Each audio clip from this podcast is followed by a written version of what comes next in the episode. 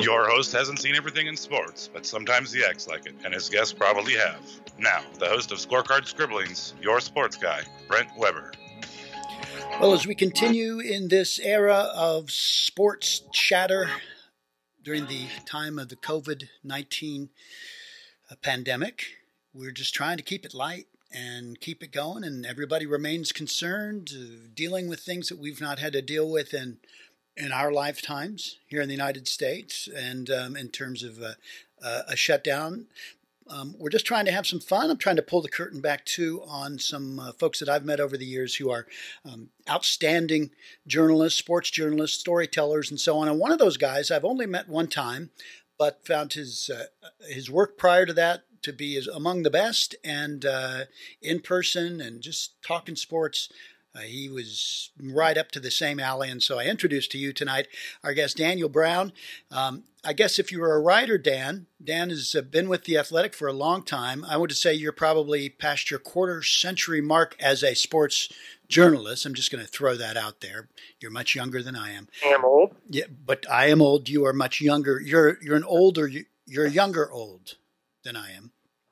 Okay. Um, okay but uh, it's great to have you on. And you know, this right now, this time is well, it's a time to babble. I'm babbling, and that's kind of what the uh, the shutdown has done to all of us. Either you're bouncing off the walls, or you don't know who to call next. How is it working out for you in your household? Household. yeah, the bouncing off the walls thing. That sounds about right. That's the only sport we've got left, right? Bouncing off walls. Now, Dan, I mean, you you you and I met at that SABR event, and um, a lot of your sports, great stories on all sports. I want to talk about a lot of things that I've seen, but you know, we've got that baseball between us, and I kind of wanted to start out. We both have a long love and history of baseball, and I kind of want to start out today with just putting it in perspective. Um, if we were in midseason, every player would be wearing number 42 today, I guess. Jackie Robinson Day and the MLB Network and um, all of their media outlets have been devoting attention to Jackie Robinson. Um, you know, you again, you're a little younger than me. I, I never obviously got to see Jackie play or in person. I was on the East Coast when he was older. But um, any Jackie Robinson crossovers for you in your life and your career? Yeah, I mean, for sure. I mean, today is you know, it's a baseball holiday, Jackie Robinson Day. Everybody wearing the 42, and I guess one of the fun things about today has been, you know, on Twitter, on social media, you see players remembering that. You know, they season's not going. There's no games on the slate, but people are chiming in with their Jackie Robinson salutes, and that's nice. Um, one of the, the the closest thing I got to a crossover was when the movie 42 came out a few years ago. One of the cool things that the studio did is they got some of Jackie Robinson's old teammates to speak to the movie and speak about Jackie Robinson. And I wound up talking to Don Newcombe, the great Dodgers pitcher, for a long time, and you know, got one of those guys who really benefited almost immediately from from Jackie Robinson breaking the color barrier. And you know, he talked about the movie and its authenticity, and you know, he thought the Branch Rickey uh, portrayal by um, Harrison Ford was terrific, uh, and, and Jackie Robinson himself. You know, one of the things that he talked about, because we, you know, as sports writers, as fans, always talk about the Giants Dodgers rivalry, and Newcombe told some interesting stories about how, yeah, they were rivals on the field, but Jackie Robinson, Willie Mays, Monte Irvin, all those guys were friends. And after a Giants Dodger game, no matter how heated, they'd all go out together. And Jackie and Willie and Monte and um, some of those other pioneering ball players, they realized they kind of had a bigger fight, a bigger struggle going on than than uh, a Giants Dodgers Tuesday afternoon game. So I didn't know that. I didn't know how much camaraderie there was between those greats and, and those um, supposed rivals. And Newcombe, Newcombe kind of brought that to life for me. It was really, you know, that's one of those where you don't ask a lot of questions. You just sit back and listen.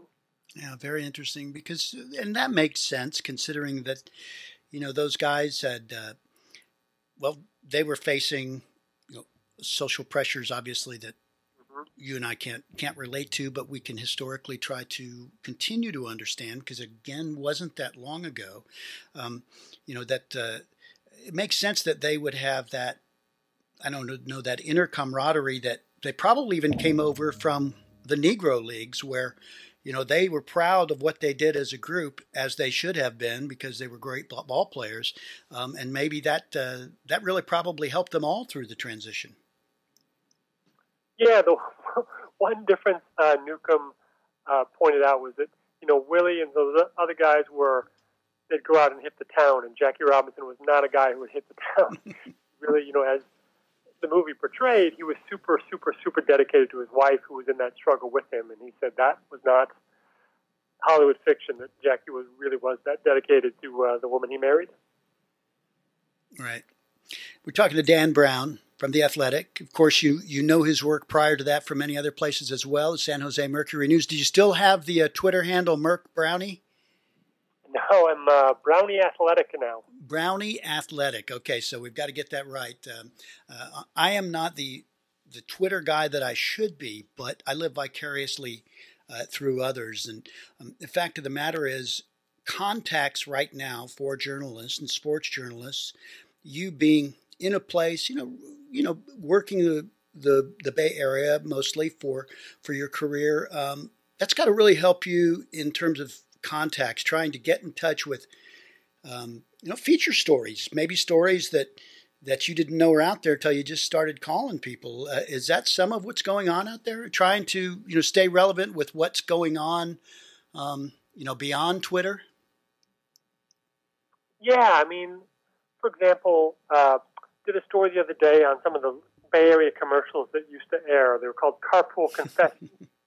They'd air during Dodge, Giants games on the CSN Bay Area, and you know the premise was they'd take their two anchors, and in the back seat would be a Steph Curry or a Buster Posey or um, uh, you know Billy Beane of the A's, and the gag was that they were on their way someplace, and uh, there'd be some you know Billy Beane would be working the phones the whole time, or Andrew Bogut all seven feet would be sticking his head out of the sunroof, and um, you know we kind of besides the games, you miss goofy fun like that. So my boss decided, hey, let's do a story on the history of those ads and find out behind the scenes. And during the regular season, it's so hard to get some stars on the phone, but in short order, like with no sweat at all, Hunter Pence called, Andrew Bogut called, Zaza Pachulia called, Stephen Vogt called, um, Billy Beane called, of course. the whole gag was him working the phone. So, I mean, it was nice to know that in this time of uh, uh, sports standoff that those guys are just as bored as we are and we'll happily call up and talk about some 30 second ad they did five, ten years ago. In fact, I, I loved that piece in the in the Athletic, and I thought the same thing as I was reading it. I'm like, "Why you you talked to all these guys who were available to kind of go back and and talk about it." And that's when I also uh, saw one, and I'm guessing you found the one, and I may pronounce her name wrong, a piece you'd written uh, recently about Rebecca Mehra. Did I pronounce that correctly? The uh, middle distance track runner from Stanford. Was that your piece?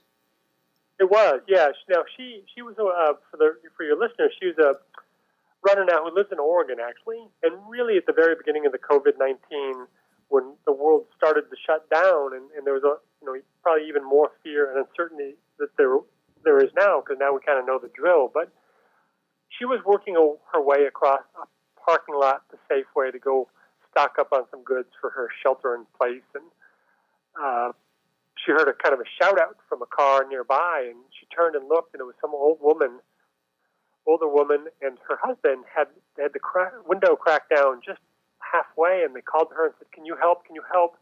and Rebecca Mehra walked over, and uh, the couple, the elderly couple, was too scared um, to go into the store and buy the stuff on their own because they're at that danger age, and they were asking anybody who would give them the time to go and you know, she gave them the grocery list and a hundred dollar bill, and Rebecca took it inside, did all their shopping, crossed out I think everything on their list, and brought it back to the car and loaded it in, and you know, kind of that was that. I mean, she did, as she said many times, what anybody else would do, but uh, her boyfriend encouraged her to put it on Twitter and just say, "Here's what I did. Here was the reaction."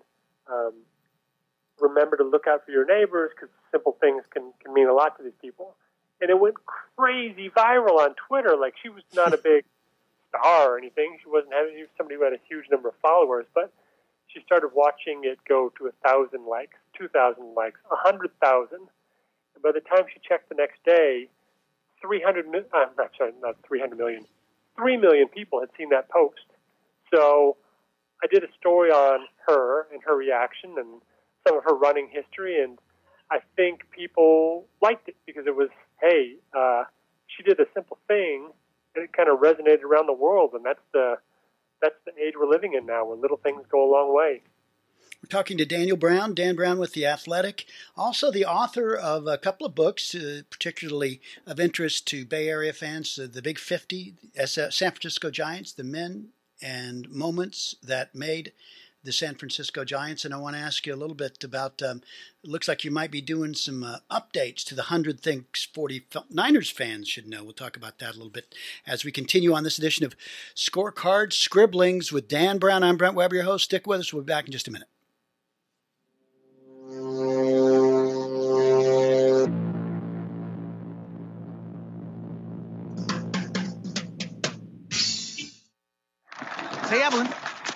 Can I ask you a question? You got a moment? Which team do you play for? Well, I, am a peach. Well, I was just wondering, because I couldn't figure out why you would throw home when we've got a two-run lead. You let the tying run get on second, and we lost the lead because of you. Now you start using your head. Are you crying? No. Are you crying? Are you crying? There's no crying. There's no crying in baseball. Well, that is my favorite baseball movie, and that's saying something if you consider it. But uh, I, I got to get my league of league of the run out there. Dan Brown of the Athletic. Uh, do you have a favorite baseball movie or sports movie in general? That's a tough. That's a big wide open field. You just played it. You might know it. Not you might not know, but I'm a leading league of their own uh, enthusiast and scholar. Oh. A couple years ago, I went and covered a League of Their Own reunion softball game for the Sporting News. This was they played in Bentonville, Arkansas, and uh, it was kind of like a where are they now for a League of Their Own. Yeah. Got caught up on all the players. Uh, there was no Tom Hanks, there was no Madonna, but uh, Geena Davis was there. Dottie, I should say Dottie Hinson was there. Uh, Marla Hooch was there. All the big Betty Spaghetti, all the big stars. Oh, so wow. yeah, that's my favorite. I, I, that's that's great, and that's the that's the nature of our why we do this. I mean, I, I went back and found a a uh, a column, I guess, that you wrote after you started with the Athletic about uh, you know how your your career or your path towards being a sports writer, sports journalist, sports writer, sports began as it does for so many of us. Uh, you know, as a kid, collecting baseball cards. And um, you say in here that uh, that that there's one card that still sits in the home office. Is that true? Yeah, it's still there as a reminder. It's like the origin story. Yes, the beginnings hang in the office, and I look at it from time to time and remember how this all began. Now, who was that? Who is that guy? Let him know. Well, yeah. So when I was uh, playing, playing, it wasn't even little league. It was like t-ball age, eight years old, playing baseball in the park. I found a baseball card of a Chicago Cubs pitcher, uh, 1978 Topps card, and went home and studied all the stats. Got totally enamored. That card became buying a pack and studying all the stats on all the back of, you know, hundreds of others. But that first one turned out to be Mike Krukow. Uh, great pleasure of my life a zillion years later was telling him that story and blaming him for this uh, lucrative, non-lucrative career that he's gotten me into. well, and of course, Krukow, his second career is uh, arguably surpassed his first. Uh, great announcer for the for the Giants. And my story when I was I was such a fanatic as a kid that my poor mom, I would make her take me to this one drugstore that was a few miles further away, like way on a whole nother boulevard, you know, way out of kind of our zone, because there was a nice lady that worked there, and she didn't. Un- I took advantage because she thought every pack was a nickel, and at that time, I think each pack was a dime, or even more. And so I went as long as she would sell them to me for a nickel, I'd make my mind. Then eventually, she caught on, but I'd say I got uh, at least a, a good season's worth of cards at half price. Yeah, that's solid work. I don't still have them all. How about you? You know, I tried my best over the years to keep the good ones, but there are a lot of non-good ones, and, and they're long gone. And then the funny thing is, I don't know if you've ever tried this, but you, I, I can't find anybody to take them, donate them, to give them away, to find some neighborhood kid to foist them upon. Nobody wants my 1979 Mike Ivies, so away they go. he was a pretty good hitter. He was he was a born hitter.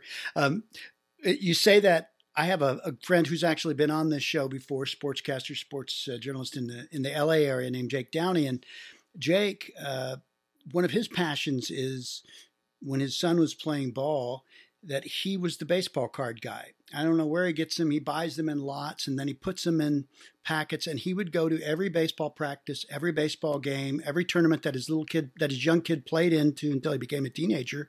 And he would give out cards. They're a mixture. And guess what I get about once a month? I live in Northern California now, and about once a month I get a pack of cards. And every now and then there's a, you know, I got one here with Hunter Pence wearing his Houston Astros jersey. I, I couldn't quite. Uh, that one's sitting on top, and uh, and a Justin Verlander just just came in the mail to me the other day. Uh, the baseball card guy is still doing it. That's good to know. Yeah, so you know that's what you could maybe do with some of your old ones. Just send some, send a pack to your friends every now and then. Just yeah. see what you'll get in return. Yeah, probably that package returned to sender. We're talking to Dan Brown of The Athletic, also author of a, a couple of books uh, Bay Area wise. We mentioned The Big 50 uh, about the San Francisco Giants, and one that um, you're working currently on updating, my understanding, is 100 Things 49ers fans should know and do before they die. And uh, I guess I kind of broke the news, huh? That uh, you're working on an update of that one. I saw it on Amazon Prime. Yes, uh, yeah, I hadn't really said that yet, but so I was, I'm happy to uh, hear you are all over it. Yes, the hundred things I did a couple years ago when the Niners were lousy, it didn't look like it was going to be needed to be updated for quite some time. but the Super Bowl run last year got the publishing company very eager to let people know about Kyle Shanahan and George Kittle and Jimmy Garoppolo and you know the great defense and the Super Bowl run and you know some of the chapters are just on games. So the Dre Greenlaw hit uh, late in the season, things like that are now part of Niners lore. So we needed to update the book. the other thing that was a little tricky was at the time I wrote the book, the original version. Colin Kaepernick was this rising young star who looked like the quarterback for the next decade and things changed for him uh, in a lot of ways. Yes, so that part is going to look a little different now. Wow! So you get to update that, but you know it's also cool uh, when we when you get a chance to look at some of those. There's some guys I'm guessing that uh, either aren't around anymore that for the first time that uh, you're able to revisit them as you kind of go back through that book. Uh, it's got to be some classic stories in there. Yeah, it was fun. There was you know some guys I um, had covered for many years. And, and one, one of the great things about that those Dynasty Niners is, is they're all still around. Yeah. So uh, they're kind of involved with the team. They're involved with the franchise. They're regular games. Um, Roger Craig, who I never covered as a player, but he's become my favorite guy in the world. He did the forward for the book because he is the most gracious, accessible, energetic, optimistic guy I've ever been around.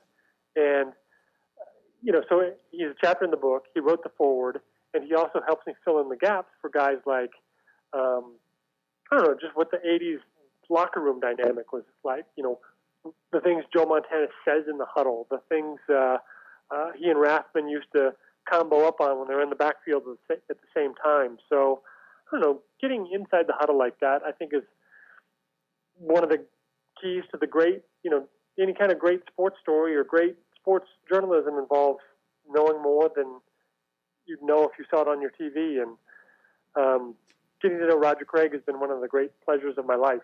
That's very cool. I know I covered um, with CNN West Coast the the '90s teams and the Seifert and Young and and those and um, you were you were there on a daily basis, but you know we'd fly in for a day, and it was very difficult to. You had cerebral guys, smart guys, Jerry and Joe and even Steve, who were, you know, at that point, very careful with their time. So it was really hard to get you know, to know them, um, you know, and I find when I see them later at an event that that's when you can actually find out, uh, you know, more what was going on. I think that's the the joy of that. Yeah, I totally agree. I mean, those guys were so in game mode. Because I will ask other people, what was it like to cover Roger when he's playing? And they're like, yeah, he's fine. But now that he's got some distance from it and can look back and appreciate it, he wants to talk about it as much as anybody. And I think that's true for Jerry Rice, uh, especially. He was, from what I understand, I only cut, kind of caught his late career, but he was really difficult um, with the media for a stretch. And now he's Mr. Dancing with the Stars. Again, he's totally gregarious at every event you go to. So those guys, if they're not playing, get getting beat up every Sunday, they're actually kind of pleasant. Yeah, and that, that was that was my experience with Rice. He, he would sneak out the back. You know, um, yeah. his, the the PR guys would say, "Okay, you've got Rice this time. You got." And you know, we were coming in for flying in for a day to do two or three interviews, and and you just see him sneak out the back. You'd get that, but once he, once he was in front of the camera, no doubt about it, there was he was never going to get caught being a jerk in front of the camera. But uh, um, those were the times that they were they were all business before and after practice, as I was my experience in those days. Yeah. Now, another funny thing is like, you know, sometimes they'll assemble those guys for a panel, like a alumni event or something, and Jerry will be on the panel, and if a few minutes go by where nobody's asked him a question or if he hasn't chimed in, I mean, he'll stand up. He's bored. He wants to focus again. it's laughable. Like, hey guys, hey guys, because uh, the timer has gone off on his head for him to be the star of the show again. So uh, maybe he was just saving himself all that time for for his career. Uh, well, you can you can go to actually to Dan Brown's uh, page on Amazon. Um, uh, and if you find Daniel Brown in the store, you can click on and you'll see that uh, you can pre-order the new one. So there's some pressure on you now. I guess you gotta, guess you got to get it done uh, by the end of the summer or start of the season or something because people are pre-ordering that book, uh, the, the second edition, I guess.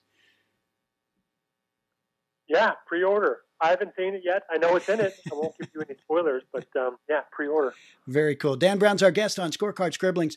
We're going to take another break. When uh, we come back, we'll uh, find out a little bit about what uh, what he knows and what we should know about what sports will look like when we return to action, and or do we know? I don't sure anyone has any of those answers yet, but we'll we'll play along when we come back on Scorecard Scribblings with Daniel Brown. Stay with us.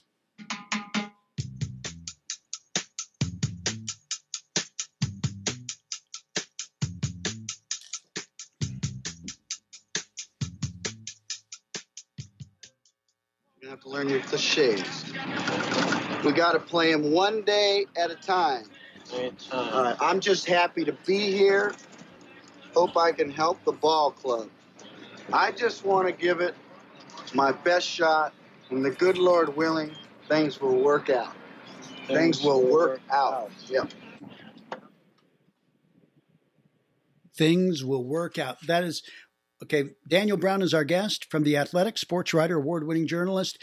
And um, you, of course, uh, mentioned he's the author of a couple of books uh, The Big 50 about the Giants and 100 Things 49ers fans should know and do. Um, but I got to ask you, who is your all time best cliche interview? uh, all sports? All sports, any sport. All sports? God, what a great question. What a fantastic question. um, off the top of my head, and uh, and I say this for a special, well, okay, two, because uh, they kind of fit the same mold. But um, J.T. Snow was spectacularly boring, but intentionally so, because he actually was a very kind of a charismatic guy and interesting and all that stuff. But when the cameras came out, he had no interest in being the colorful quote, the spokesman, the uh, uh, guy who would fill your notebook. He had no he had no use for that, and I always thought it was a calculated. Thing. I never asked him about it, but I was it was a calculated thing to be boring uh, when the cameras are rolling, so that we wouldn't do it so often.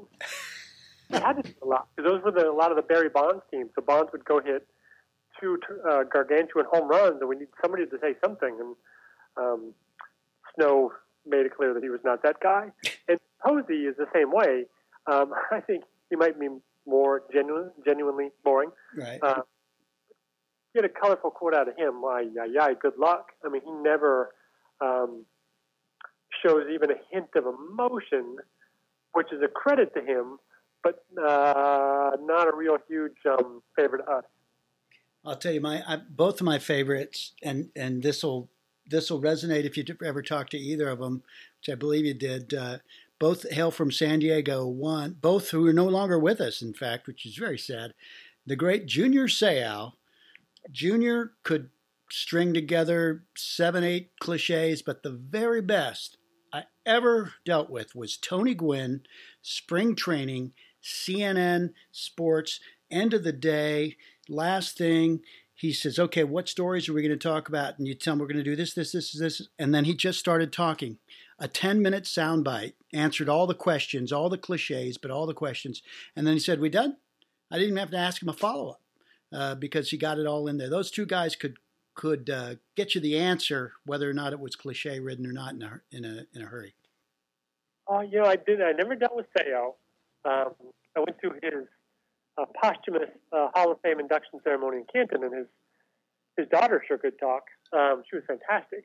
Uh, but my luck with Gwynn was a lot better. I, I think that's really interesting. He, um, I don't remember him being a cliche guy. He was really good. A lot of times we were asking about Gwynn, about Bonds and swing mechanics, and he could talk swing mechanics and the way he could kind of break stuff down. I always thought he was um, fascinating. I wish I'd saved some of those tapes. I guess, and I guess I, I should I should rephrase that in that I don't think juniors juniors in all honesty was more the cliche guy. Uh, Tony was just I loved the guy. I mean he was he was as you said there was nothing he couldn't talk about. And when I try to teach young journalists, and the times when I've uh, I've had a couple times where I've mentored athletes too, if you can do like Tony Gwynn, you listen, you try to answer the question that's asked, and you be intelligent with it, offer what you can, then you're gonna you're gonna go a long way. And that's what he did. I mean, but he could go on and uh, without even breathing. He was fantastic. He was always kind of, kind of same as you. I'm an out of town writer. I don't see him every day. He doesn't know me, but he was the most accessible superstar that I can remember. Maddux was a little bit like that, but not nearly as interesting. And I always appreciated guys who were like that because it reminds you that yeah, it is a burden if you're a star athlete to deal with the media. But Gwynn just made it look so easy because he, like you said, he would talk for a couple efficient minutes, and then that would be that, and um, the game was better for it. Daniel Brown is with us, uh, the athletic, and you know as we're talking about the pandemic, sports being shut down as of right now, unless I'm doing my math, the, the last major sporting event, it could be, who knows, championship of 20, of was the Super Bowl.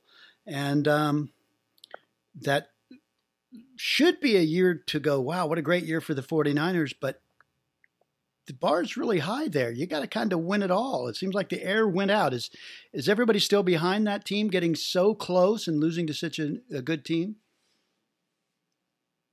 Yeah, the interesting thing to me is that they the the scapegoat wheel has landed on Jimmy Garoppolo, and I think a lot of the fallout after that has been: is he the right guy?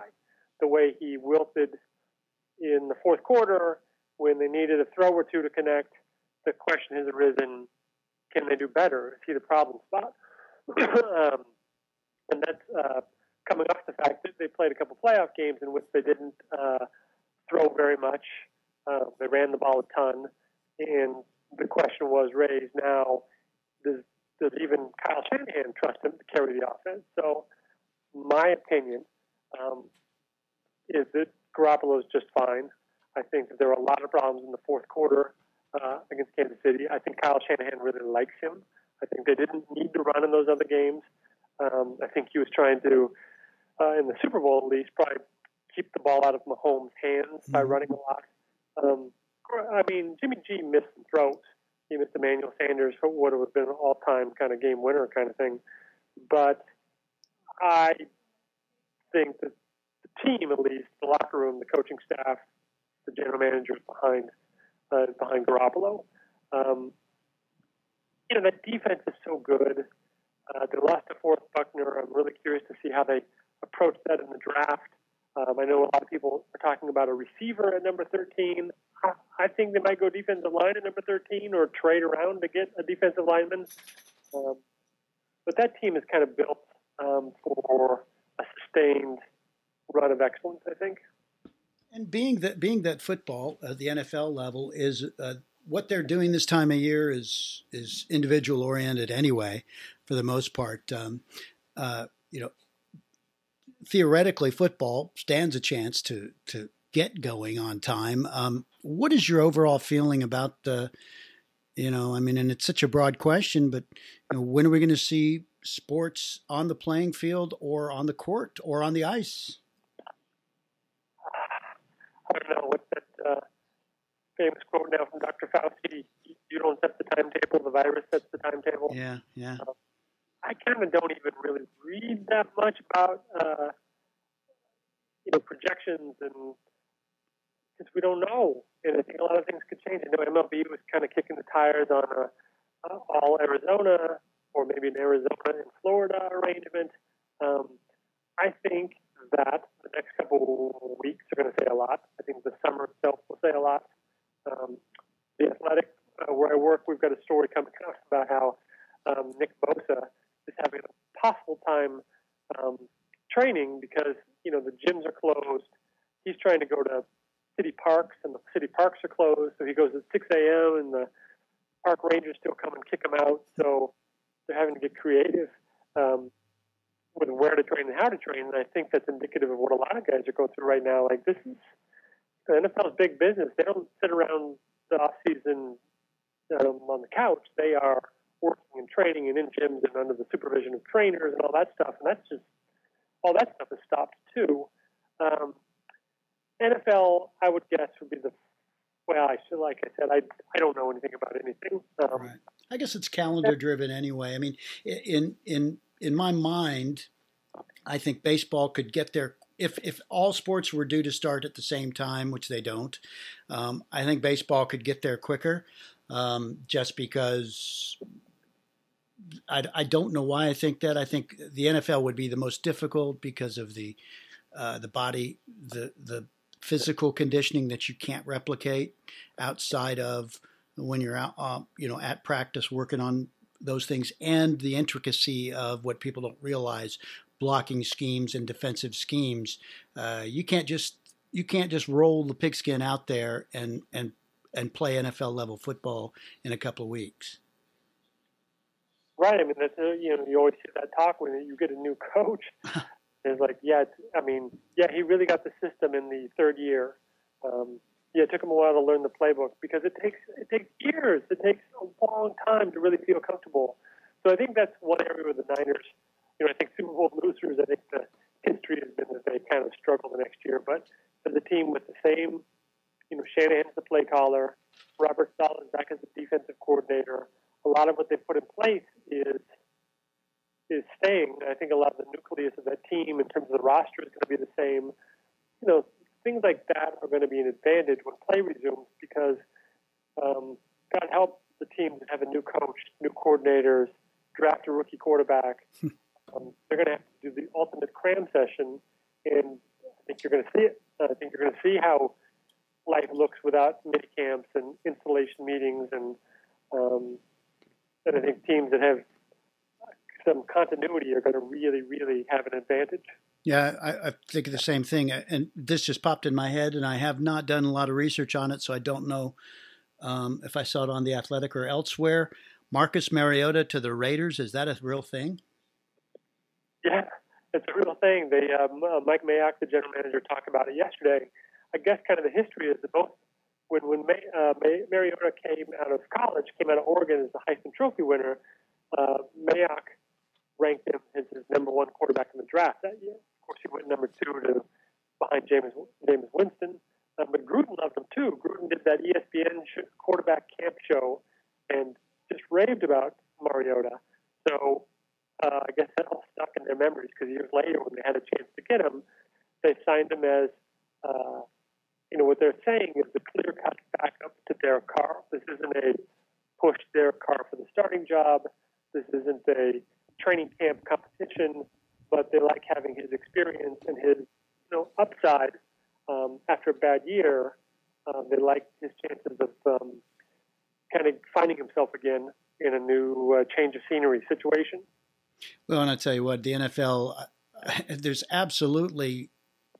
I don't even know why people act like it's brain surgery. You got to have two great quarterbacks because I haven't seen a, a chart lately, but what percentage of teams actually get through a year with their starter playing from beginning to end and, and not being injured and missing games? Uh, it's a you're going to have you're going to need a second quarterback. Right.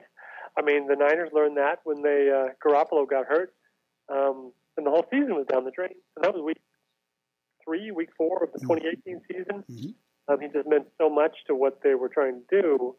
Uh, yeah, I, I, I have no argument with that. They two backup quarterbacks is the way to fly. And I think the old line used to be if you have two starting quarterbacks, you have none. Right. He's a clear cut guy. Um, but I don't think that's true anymore. Yeah, yeah. Daniel Brown's our guest. We'll be back with the final segment here on Scorecard Scribblings. We'll talk a little bit more about uh, what what stories they're working on, and uh, oh, I might be able to get him to talk a little more baseball too. This is Scorecard Scribblings.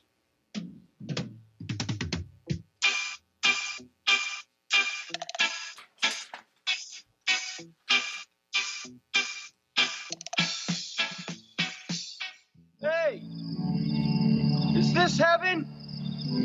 No. It's Iowa. Uh, I take some baseball in Iowa right now. Daniel Brown is our guest, uh, award-winning sports writer from The Athletic and author, and uh, joins us from the Bay Area. Thanks, Daniel. Um, am I getting you weepy with these clips of uh, these classic baseball movies? Yeah, that's my second favorite. So yeah, keep them coming. we were talking um, during the break. I was mentioning to you about the NBA, and we're talking. Uh, I think it's cool, and I think it's really a, a home run for the NBA and NFL player and, and Major League Baseball players, particularly a lot of them for their presence on social media and even the um, the tournaments and stuff that they're having playing NBA 2K or the major leaguers doing the same thing. I think that's really been a, a big win. Yeah, I mean, the esports community realized that um, they've got a chance to get some eyeballs now for anybody who's desperate to watch even a virtual uh, Steph Curry or a virtual LeBron James go at it. And um, uh, you know, the Warriors actually have a um, an official team that they sponsor called the Warriors Gaming Squad that plays in these five on five tournaments. Now, that that league is not based on real players; they're all based on avatars. But they're really trying to promote it during this shutdown era. But yeah, I think you're referencing the uh, bunch of NBA players got together, played a tournament style bracket. Some of the games ended up on ESPN or ESPN two. I haven't have to say I have not been following how that's going or if it's gone or whatever. But uh, esports is a huge deal. I wrote a story on it not long ago. Um, they were all quarantined too. Uh, this was a year where they were going to really try and go out and do more live events. There are enough esport fans that they love to go out and watch the games on a an, arena. They'll project the game up on a big video board, and fans can follow along. And um, that's true of sports video games, but also like League of Legends and these other combat games. And you know, ten years from now, I've heard people really say this could be an Olympic sport. Like that's how fast it's growing. So um, I have to say that if this shutdown goes on a little longer, I will. I'll check it out. I'll find some fantasy team that I can make out of these fake fantasy league, fake uh, NBA players. It's um, it's kind of fun, and the action is, uh, as you know, it's really evolved into a really realistic uh, looking game. It's come a long way from my um, from my Intellivision days. Uh, for me, it would be APBA Strat-O-Matic stuff. Uh, so I guess I missed the missed the boat on on being good at those. Yeah, I think we're past, past our video game prime. But hey, um, anything that, that or something where we can go play Intellivision or yeah. Pong or something. My brother still has his Pong game. He still has Pong. It still still Oh. works. Fantastic. Um, we're talking to Daniel Brown. We'll talk about we can talk about something uh, you know more important, like um, I don't know. You doing anything during this time, uh, like learning to play the banjo or the ukulele, or uh, or or painting the house, like I've been doing? Anything since you've been kind of caught inside a little more? No, you know the athletic uh, people say, "What do you write about?" There's no sports. We've just gone um, the other the other extreme, and we're doing as many stories as we can to keep readers engaged. So we do a lot of top ten this, top twenty-five that, favorite players, favorite moments. So no, my plate's been so full. I kind of wish the real games would start again, so I didn't have to work so hard to make stuff up. Well, but yeah, that stuff is fun too. I know I've actually been doing that. I do the uh, summer collegiate baseball Colt 45s, and I was back. You know, who are the top 10 RBI guys? Nobody, none of them made it to the major leagues, but you know that stuff. That stuff is fun, and somebody's got to do it. Uh, um, I noticed that a month or so ago you had the Bay your Bay Area Sports Hall of Fame. Um, any? Did you get any flack over that? Uh, those selections? so much flack. I stopped in the comments. Um, I learned my lesson on that. Here's a journalism lesson: is uh, the the the goal of the so every uh, city where the athletic has a bureau made one of these, and you it was the goal was 25 players who best represent or 25 sports figures who best represent your region.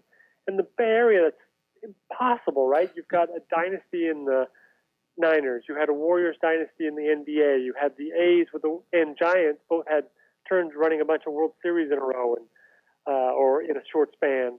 And you know the Raiders were great. So it was just you know you go to make your 25 and it's um, you know even from the Giants, are you going to rank Bonds as the best or Mays as the best? Um, in the Niners, are you going to have Rice the best or are you going to have Montana the best? I mean, those questions alone are impossible. But here was the mistake I made: is I made 25 sports figures, and it was probably pretty representative. But then I, I made the mistake of trying to do honorable mentions, and you know that list could have been another 200 honorable mentions, and I was just kind of throwing some names out there that we debated in the comment section. Where's this guy? Where's that guy? And they were right because you can't get them all. So no more of that. I'm giving you 25, and I'm stopped. Um, but it's it was also it's it, it was a nice reminder of like how spoiled we are to grow up in Northern California, where um, some of the greatest players ever in any sport um, were here often at the same often at the same time, and it's really glorious. And you know, if you include some of the women's sports, like the Stanford women's basketball team, and some of the Olympic swimmers that the region has produced, and um, you know, the top volleyball team, you know, the uh, Kerri Walsh and, and Jennings. I mean, that's all Bay Area stuff. Kristi Yamaguchi's from here. So if you throw in Olympic sports and college sports and everything else, uh, this is really kind of the, uh, I don't know, one of the sports capitals of the world.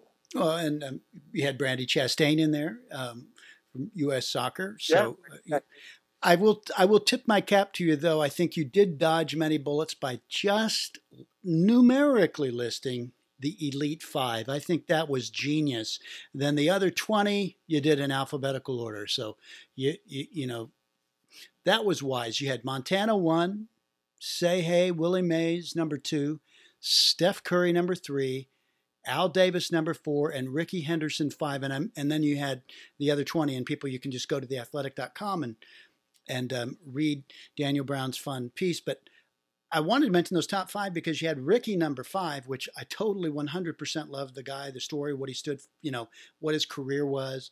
Um, and I noticed that he didn't get into one of the Bay Area Hall of Fames until this past year, um, which I thought was kind of weird. I mean, is he is he as beloved in the Bay Area as I think he is? Yeah, so that was the Bay Area Sports Hall of Fame, and I actually am on the board of directors for the San Jose Sports Hall of Fame. So I've gotten a little window about how this works. I'm I, I'm just guessing, but I'm 99% sure it was an availability issue. They want these guys to come and be inducted in person. So first of all, Rickey played forever when he retired, like three years ago, um, and I think he's a little bit of a uh, what's the word? He's a guy who'd be tough to pin down to say, "Will you come to our banquet?" And I suspect that probably took years to find the right gap in the schedule for him to come in attendance.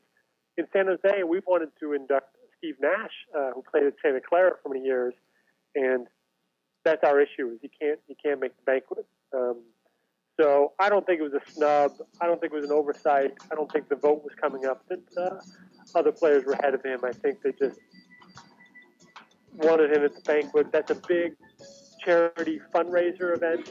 Um, getting the people to come um, in glad hand with these people is part of it. So Rickey was not uh, not forgotten. Daniel Brown, our guest tonight on Scorecard Scribblings from the Athletic in the Bay Area. Thanks so much, Daniel, for uh, joining us. You can uh, find him on Twitter and find him at the Athletic. And uh, appreciate you joining us tonight. This is Scorecard Scribblings. I'm Brent Weber. We'll see you next time.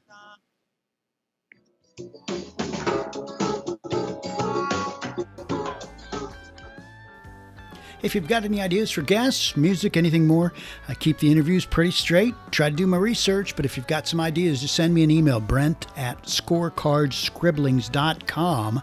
And thanks very much to Jared King, my producer, and to my guest this week, Dan Daniel Brown of The Athletic. Thanks for downloading. See you next time.